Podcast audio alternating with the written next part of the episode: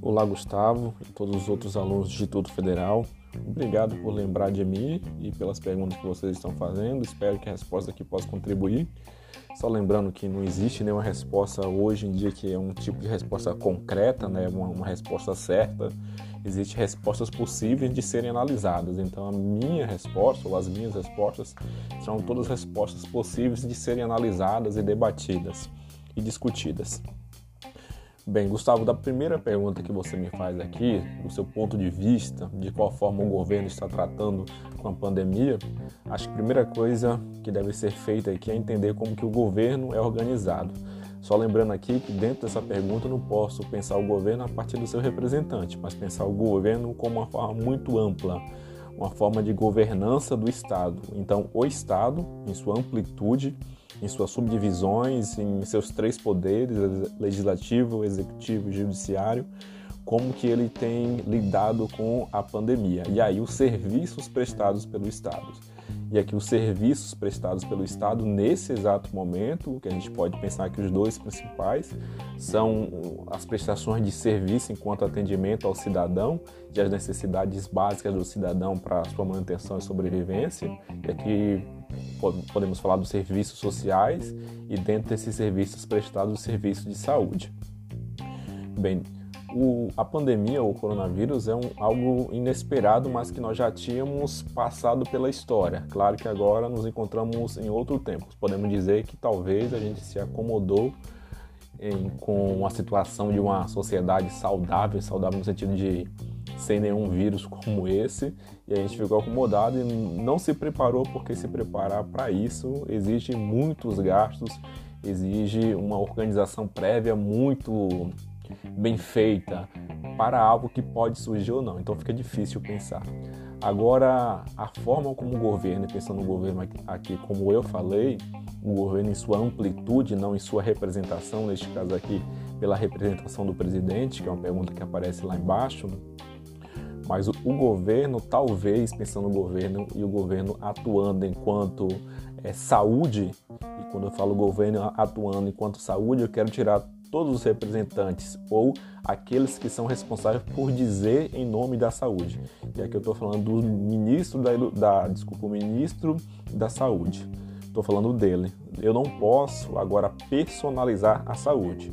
Quando eu falo que eu não posso personalizar, eu não posso dizer que a saúde está é, nas mãos de uma pessoa e que essa pessoa é responsável pros, para nos dizer aquilo que pode ser feito com relação à pandemia. De qualquer maneira, e é que eu fiz toda essa introdução para responder, eu posso dizer que o governo, e que eu vou fazer por comparação, o governo tem atuado bem com relação à pandemia. Quando ficar bastante claro isso, o governo tem atuado bem, uma vez que eu entenda que governo deve ser despersonalizado. Eu não posso atribuir a forma como tem sido tratada a pandemia, a forma como uma pessoa diz que ela deva ou não ser tratada. E aqui eu vou dizer o governo, por sua representação dentro do serviço da saúde, tem tratado bem da pandemia. Resumidamente, eu posso dizer que a área da saúde despersonalizada ela tem tratado bem da pandemia e aqui eu estou fazendo por análise de comparação, comparando com outros países. E eu posso fazer também, se fosse uma, fazer uma comparação interna no, no, no, próprio Brasil, poderia dizer que eu estou comparando entre estados, como cada estado tem tratado da pandemia. E aí eu posso dar uma resposta um pouco mais clara. Então eu acho que o governo está atuando bem repito, para ficar bem claro, despersonalizando a atuação do governo na forma como ele tem tratado a pandemia. Só lembrando, eu estou falando de saúde, da prestação do serviço enquanto saúde, não dos serviços que podem surgir durante o processo de tratamento da pandemia, que são serviços de prestações de serviços sociais. Serviços sociais que eu falo emprego, é, a renda, isso são outros serviços que deveria ser analisado separadamente da prestação do serviço da saúde.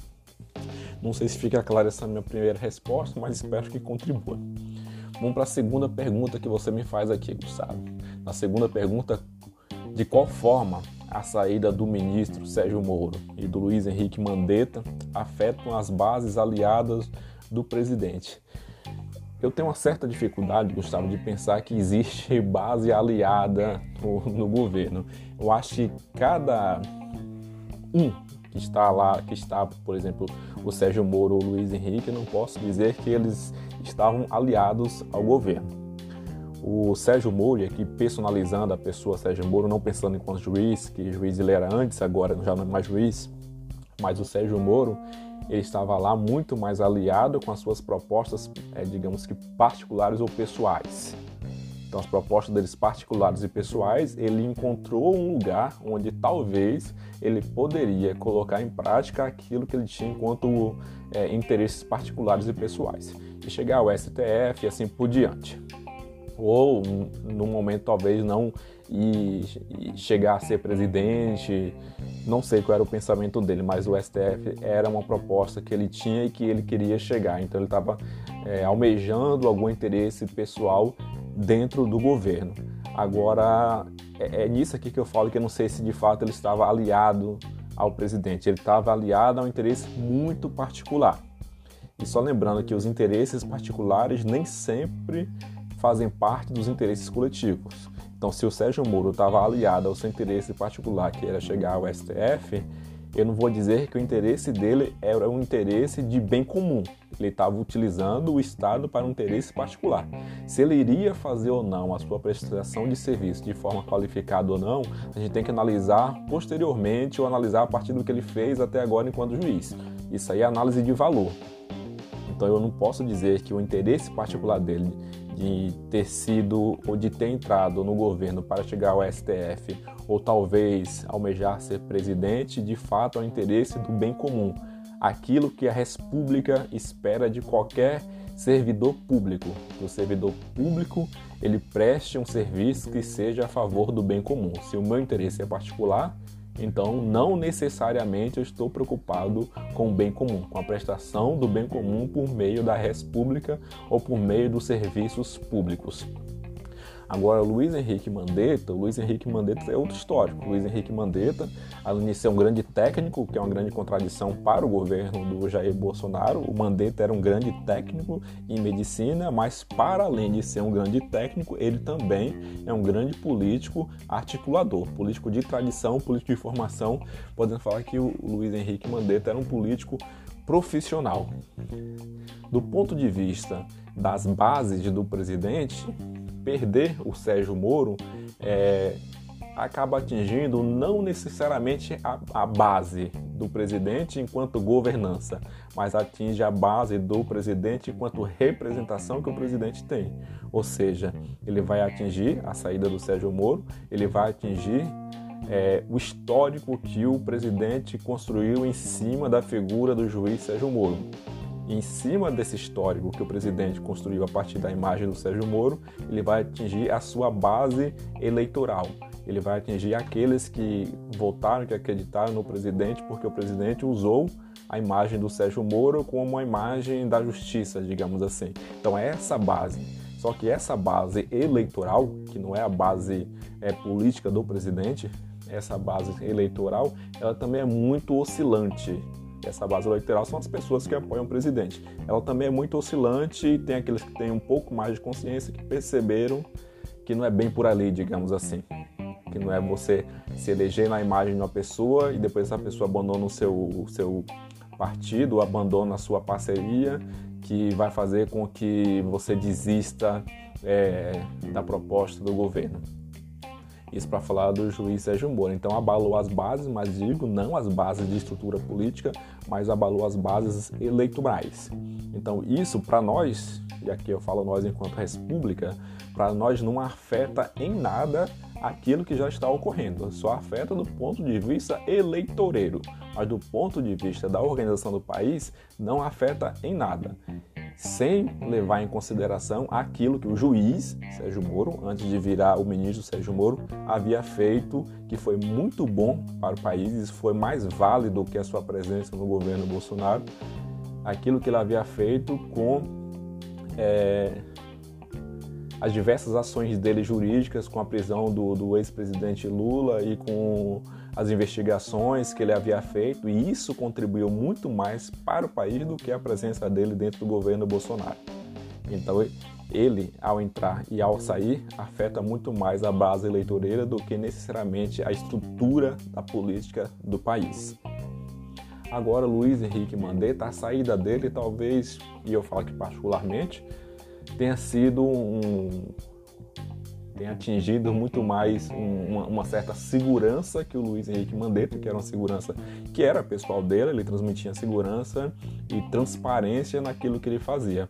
Então, o, o presidente se sentiu fragilizado com isso, porque o Mandetta transmitia segurança e transparência naquilo que ele fazia e ao mesmo tempo ganhava status na mídia e aí se projetava como alguém que tinha mais segurança, mais transparência, mais capacidade argumentativa, para dizer a verdade para a população, não era necessariamente no fato dele dizer quem tinha que sair ou quem tinha que ficar em casa, mas de tentar, por meio disso, é, transmitir segurança para a população.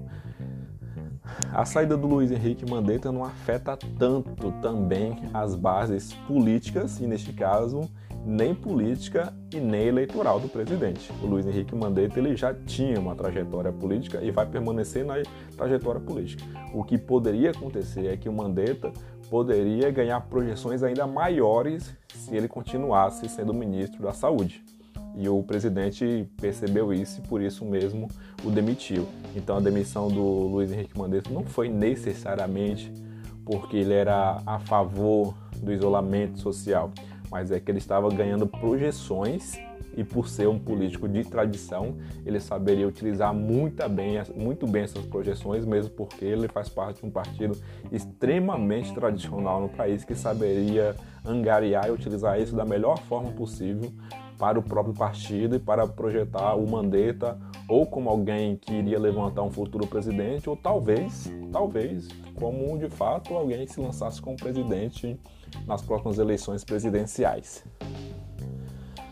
Eu acho que é isso. A última pergunta que você faz aqui, de qual forma essa crise política afeta é, a crise médica no, no Brasil, é muito próxima da, da, primeira pergunta que você havia feito, né? De qual forma a crise política afeta a crise médica no Brasil. Olha, a crise política ela sempre afetou a crise médica no, no, no no Brasil. Isso porque nós não temos uma tradição muito boa de cuidado médico para com as pessoas. Isso eu falo pela prestação de serviços públicos, né? A gente já acompanhou isso a vida inteira, que os serviços públicos eles nunca foram tão bons assim quanto a gente imagina.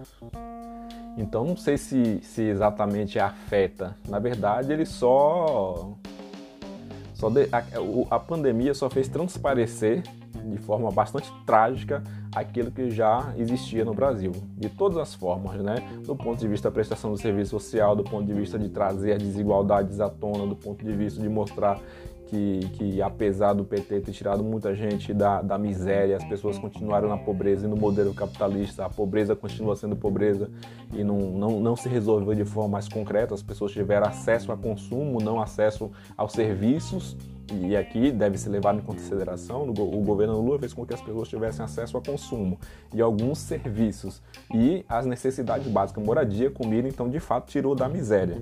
Mas tirou da miséria e colocou na pobreza, uma pobreza dentro de um modelo neoliberal capitalista, uma pobreza voltada para o um modelo de consumo neoliberal. Então nós temos aqui uma coisa que poderia ser discutida mais à frente, né? Uma pobreza voltada para um modelo de consumo dentro de um modelo capitalista neoliberal. E é por isso que as pessoas estão desempregadas, desesperadas por dinheiro, porque o dinheiro no modelo capitalista é um dinheiro que gira. Quando surge a pandemia, o dinheiro para de girar. E como o dinheiro que gira, ele só gira e continua girando na mão do capitalista, agora o dinheiro está girando, mas na roda do dinheiro, os mais pobres não conseguem pegar. Então, só vocês utilizarem essa imaginação, a roda de dinheiro, e vendo quem consegue pegar esse dinheiro que está girando. O dinheiro não está passando na mão dos pobres e agora os pobres dependem do Estado para conseguir isso. Mas eu fugi um pouco do assunto aqui, eu quero voltar. A crise médica no Brasil, como eu já havia dito, na verdade ela sempre esteve. O que ela vai fazer é trazer à tona a necessidade ainda maior que nós temos de prestação de serviços e aqui os serviços médicos, e aqui eu posso pensar que ele precisaria de duas formas. Uma é utópica pelo mercado, e o mercado não dá conta disso, não é? Não posso dizer que o mercado e o mercado pensando dentro do modelo capitalista, ele não dá conta disso. E a outra pelo serviço público. Eu acho que o serviço público seria a resposta mais imediata. Por que a resposta mais imediata? Porque se tivermos um, um, uma única forma de, de utilizar bem é, a saúde, e fazer com que a crise médica passe será com a formação de mais médicos, para ser bastante retórico aqui, utilizar mais médicos para a prestação dos serviços públicos com mais qualidade. E aí é preciso da atuação do Estado nesse momento, uma vez que nós estamos em um país de democracia, de uma social-democracia, ou seja, que nós temos que apelar os serviços públicos e sociais dentro do modelo democrático, uma vez que eu percebo que o modelo capital ou dentro do modelo de mercado não conseguiria, não posso dizer que não há nem falta de interesse, mas não conseguiria fazer isso sem ter um retorno do próprio Estado.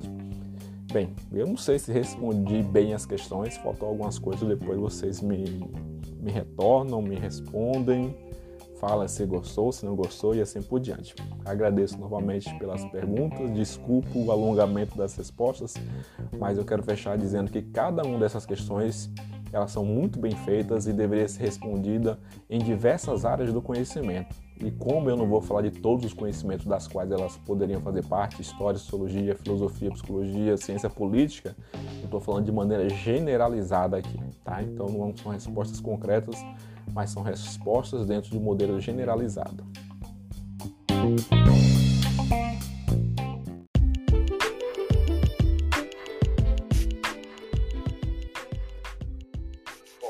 Obrigado, Elane, por falar com a gente hoje. A gente vai falar uma coisa bastante interessante, que a gente sabe que vai acontecer daqui uns dias, quando passar a pandemia, que vai ser o abandono absurdo de animais e as pessoas adotaram muitos animais. Tem visto várias reportagens de pessoas que estão adotando animais para curar a carência, mas não estão se preocupando com o que irão fazer com esses animais depois que todo mundo voltar a trabalhar.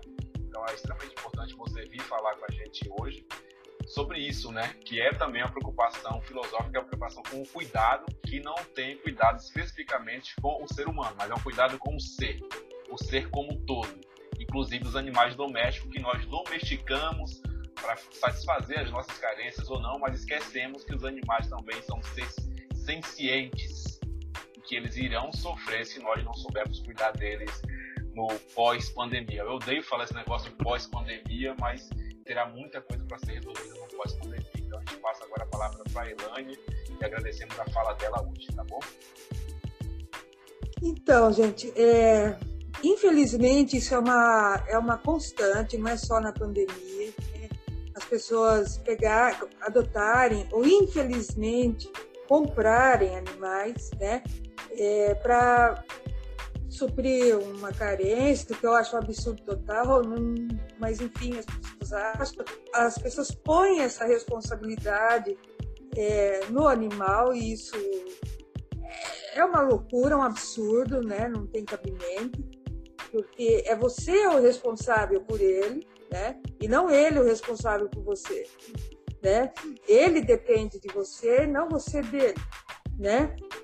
E em termos práticos, pelo menos, né?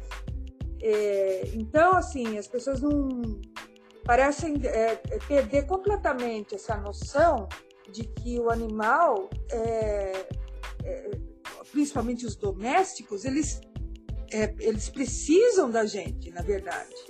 É, então, uma sociedade que não consegue cuidar bem de simples animais domésticos, que são o quê? Cães, gatos, porquinhos, é, é, equinos, é, é, é, galinhas, né? animais domésticos. O nome já deles foram domesticados, eles não vivem mais em ambientes selvagens, né? Então, eu fico horrorizada quando eu escuto alguém dizer que ah, pode soltar os gatos por aí que eles se viram. Não, eles não se viram. Não é verdade isso. Eles sofrem muito. E a responsabilidade, a culpa, vamos dizer assim, é nossa, é da nossa civilização, né?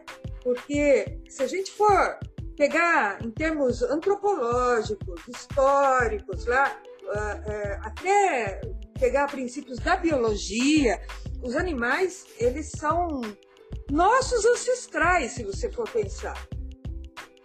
É, é, são nós, eles já, quando o ser humano chegou, levantou, né, ficou de pé, vamos dizer assim, os animais já estavam aqui. Tudo que nós somos, tudo que nós sabemos ou deixamos de saber, toda a nossa civilização, né? Todo o nosso modo de ser enquanto seres humanos, não importa se aqui os europeus, os americanos, os africanos, não importa em que lugar do planeta, todos nós devemos a eles tudo, exatamente tudo. Porque eu fico também muito preocupada que a ciência não para para olhar isso direito, né? Porque é, é, é, pensa só uma coisa: o trem foi inventado em meados do século XIX, ali por volta de 1850, mais ou menos. Antes do trem, como era feito todos os transportes, todo o trabalho, todas as viagens, era como? Com os animais, todos os equipos, cavalos, burrinhos, jumentos, é, bois, todo. Pensa, pensa no tamanho da dívida, vamos dizer assim, que nós temos com eles. Isso sem falar em alimentação, em sobrevivência, em é, é, é, testes da ciência, que é uma coisa que até hoje, infelizmente, acontece, é criminoso, é de uma covardia sem nome, sabe? Hum. Então, é, não tem como a gente pensar a vida sem os animais. Não existe isso. Não tem como, né? Então, o mínimo que a gente tem que fazer é, é, tentar ter uma convivência harmoniosa. Eu não digo que a pessoa precisa gostar de animal, que a pessoa precisa ter animal em casa. Não. A pessoa precisa ter consciência né, de que o animal é um ser vivo, de que ele e que o planeta não é só nosso. Eles estão aqui antes de nós, né? Eu gosto também de lembrar que o capital, a primeira coisa que o capital destrói é a natureza, gente. Acho que isso está lá em Marx, né?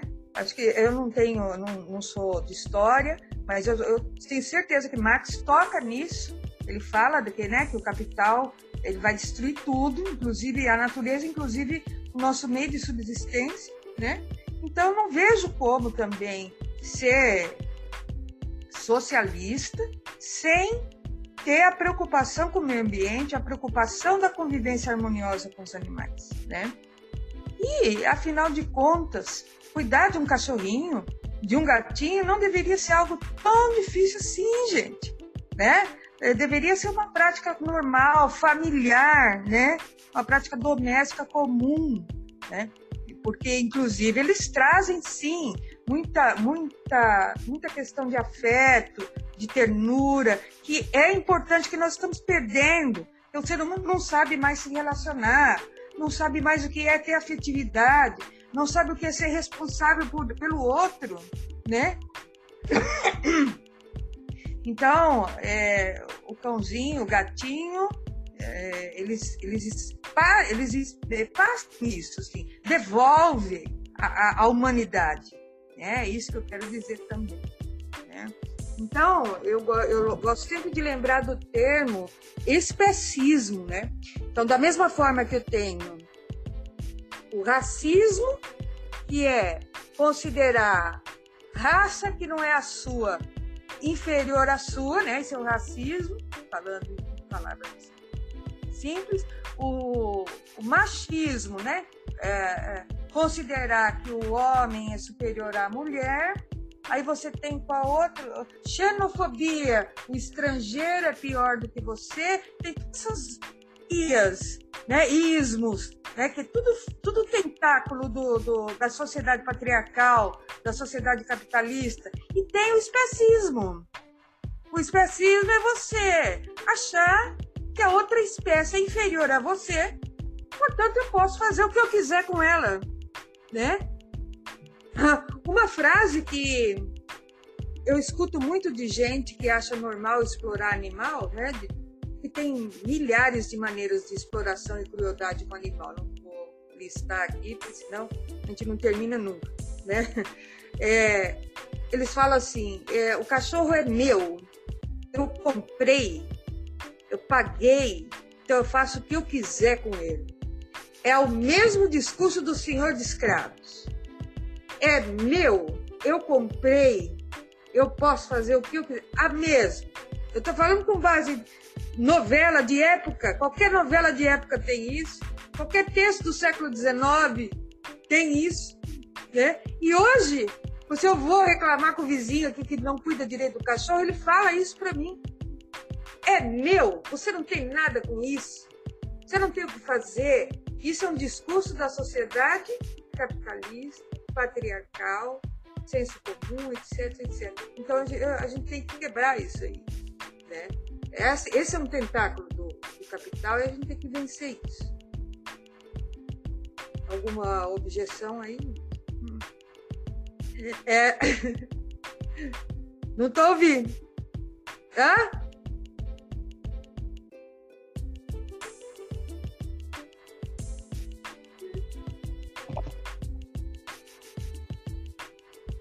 Estou ouvindo.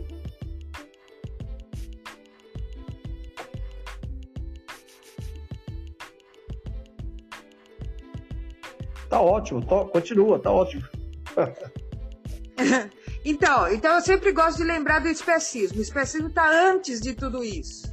Ela está no fundo de, de tudo, de todos os problemas. É o especismo, né? Um dia desses eu vi um texto muito interessante falando da, da, da importância dos morcegos, né? Os morcegos seguram no corpo deles sem fazer mal para a gente, né? É, esses vírus estranhíssimos aí, tipo o Covid, né? É, a, precisou a gente ir lá, mexer nos morcegos, desequilibrar tudo, fazer uma, uma, uma desgraceira lá no, no equilíbrio deles, para o Covid sair e vir para nós, né? Então, quer dizer, eu, eu acredito firmemente, eu tenho visto vários cientistas falarem isso, né? Que o Covid é, é fruto da nossa falta de respeito, falta do mínimo de cuidado com os animais e com a natureza como um todo. Eu não tenho a menor dúvida de que é isso. A menor dúvida. A ciência está toda atrapalhada aí com o Covid? Lógico. Claro que está. Porque não era para esse vírus ter saído de onde ele estava. Porque os morcegos seguravam ele lá, quieto, sem se disseminar desse jeito. Não, mas o ser humano tem que ir lá e fazer o que ele acha que pode fazer, né? Sem, sem ter um pingo de respeito com, com um animal é, complexo e super interessante como é o morcego, por exemplo, como tantos outros, citando o exemplo do morcego, mas tem um monte de espécies que as pessoas, que a civilização conseguiu é, estragar, vamos dizer assim, quando não dizimar mesmo, né? É, então é isso. Então muitas vezes eu vejo no Face, como eu vi aquele uh, uh, outro dia lá na, na, na, postagem, o pessoal falar, ah, então se fosse um cachorro que caísse lá do prédio do alto, as pessoas estavam mais comovidas. Primeiro eu não sei onde essa gente se baseia para dizer isso. Tem números para falar isso? É um negócio estranhíssimo. Na minha cabeça é estranho. Eu acho que a comoção é a mesma, né? A comoção tanto para uma criança quanto para um cachorro que cai do, do, último andar, a comoção é a mesma. Porque se a pessoa, o responsável, a mãe da criança, ou se fosse eu, por exemplo, um cachorro meu caísse, eu ia, eu ia, eu ia surtar de desespero, né? Por quê? Porque é um ser que está na minha responsabilidade. É um ser que é, é como se, quase como se fosse um filho né? É, é, o amor, o afeto, né? A, a, a, o instinto de proteção da minha parte para o animal é o, é o mesmo de uma mãe, vamos dizer assim, para tentar traçar um paralelo né? Então eu não entendo por que, que esse pessoal diz que se fosse um cachorro, as pessoas iam estar mais comovidas, né? Eu não, não consigo enxergar dessa maneira. Porque para mim é uma coisa horrível quando eu escuto uma notícia de, de barbaridade contra contra criança, quando eu escuto é, é, é tão horrível quando, quando eu escuto notícia de barbaridade contra animal. Mas só que notícia de barbaridade contra animal eu escuto muito menos na, na, na grande mídia do que contra criança. É que eu fico sempre nas redes aí para saber do que está acontecendo, né? Mas no, é, barbaridade contra animal é diária, diária, sem trégua, e as pessoas não ligam. É só, só quem é ligado à causa, que fico doente com isso, né? Mas não, ninguém liga. Então eu não entendo, eu não, não consigo engolir falas como aquela, né? Ou quando tem gente que diz, ah, a causa animal é, é menos importante do que a causa feminista. Não é, a causa animal, ela está anterior ao feminismo, né? Porque o animal está antes de nós, na pré-história, até mesmo dentro das religiões. Todos os mitos, todas as religiões, de qualquer lugar do planeta, de qualquer tempo, a presença do animal é anterior à presença do ser humano, com a divindade, né? Então, eu não vejo por que, que tem que ser menos, ou, ou, ou, tem que ter competição de quem sofre mais, não sei o que é isso, né? Fala aí, gente. O que mais? Alguma... Pode jogar tomate. Não, Helene, não tem que jogar tomate. Na verdade, para quem, é, quem não é da área, que é o meu caso, né, que eu entendo bem, eu entendo do ponto de vista teórico também, né? Também do ponto de vista da militância, eu entendo bem. Da militância, é. É, da militância eu não entendo bem porque eu não milito, né? Pela causa animal. A gente só fica com vergonha pela, pela falta de militância e também pelo desconhecimento. Mas acho que. Então, é, a... Pois não, pode falar. Então, a militância da causa animal é so... extremamente sofrida. É, eu conheço pessoas, por exemplo, que não tem nem o que comer, tá? Mas elas não estão nem aí. Elas primeiro têm que cuidar dos animais da rua, que estão largados na rua, que as pessoas vêm e largam todos os dias na rua, sem o mínimo de noção de nada, nem noção com o animal, muito menos com a pessoa que está lá se matando para cuidar, né? E ela sai, por exemplo, no inverno, eu conheço pessoas que saem de casa 4 horas da manhã para pôr caixa de papelão para os animais que estão na rua. Por quê? Porque ela mesma não tem mais como acolher, porque já tem muitos. Eu, por exemplo, não tenho mais como acolher nenhum, eu não tenho mais espaço. Então, se eu quiser ajudar algum, eu tenho que sair de casa às quatro da manhã para pôr caixa de papelão para os que estão na rua. Se eu quiser dormir em paz, vamos dizer assim, né? E, então, é essa militância. Então, eu não sei de onde que tiram que a militância do animal é, é, é de gente burguesa. Aqui tem burguês, claro. Tem aquele burguês, mas o burguês, ele ajuda, ele dá dinheiro. Ele dá dinheiro lá para o Instituto Luiz Amel, ele dá um dinheiro ali para o pessoal mais, mais famoso da causa. Isso aí é ajuda de burguês, né? E a gente, todos, todos agradecem quando eles ajudam, né? Porque precisa.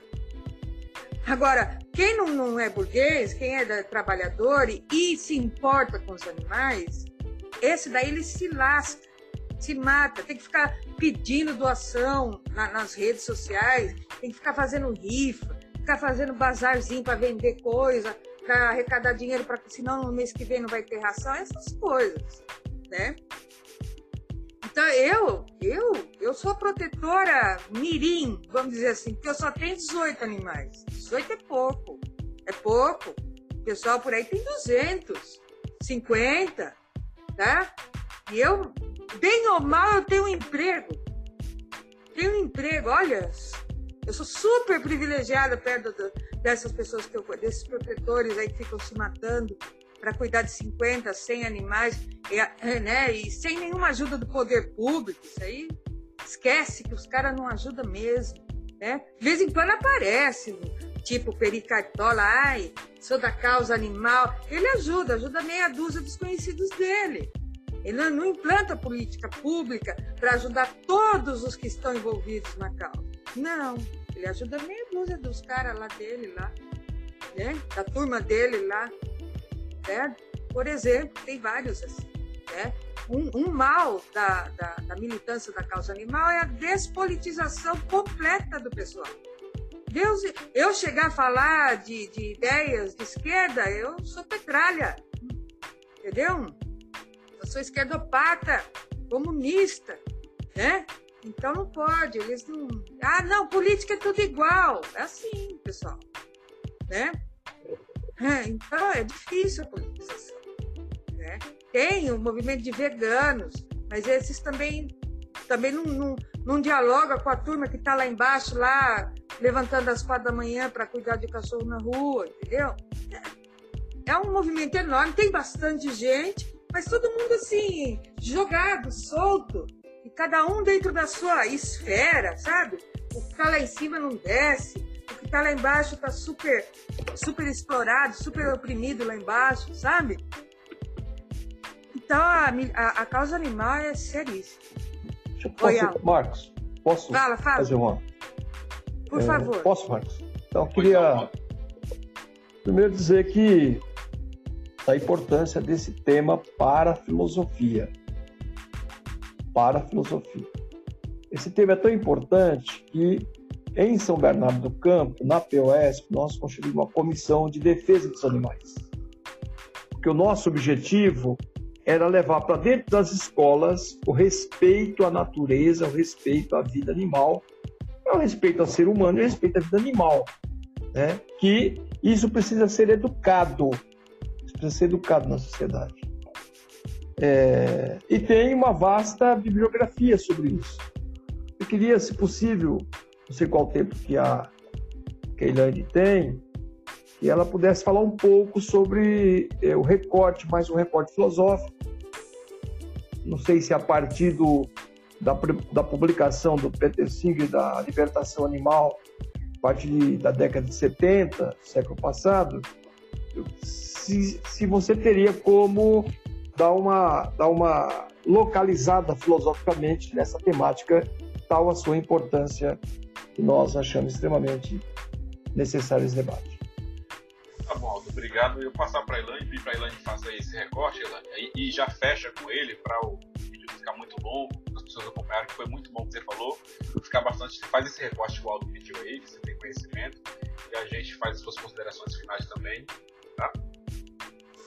Então, é, tem o Peter Singer, a, a, nossa referência maior é o, é o Peter Singer. Outros nomes mais atuais que nem sequer estão tra traduzidos né, para o português, tem nomes é, de, de, de, de, acadêmicos né, é, é, norte-americanos, europeus, que a gente não tem nem tradução ainda, né? Porque dentro da, da academia é, é, falar de sem ciência animal ainda é difícil. Dentro da biologia, por exemplo, falar de sem ciência animal é dificílimo. Eu tenho colegas que fazem mestrado, doutorado na, dentro da biologia, né, tentando falar sobre ciência, e elas travam a luta danada dentro da academia para falar tudo isso, né? E então, assim, a, referência que a gente pode citar mesmo é o Peter Singer né, que foi o primeiro cara que falou em testes em animais, em como aquilo era um absurdo e por que, que a gente tem que aceitar aquilo, né? Por que, que a indústria acha simplesmente fácil, por exemplo, a indústria bélica, um, um exemplo que ele cita no livro, pega macacos para fazer testes de armas e faz testes bárbaros com eles. Não vou descrever aqui que é terrível, né? Então, por que, que a gente tem que achar isso normal, né? Aí entra né, a questão do capital, porque para o capital é, é, mais fácil ele é, dizer que fez um teste, apresentar o produto dele, olha, o produto é jóia, viu? Foi testado, né?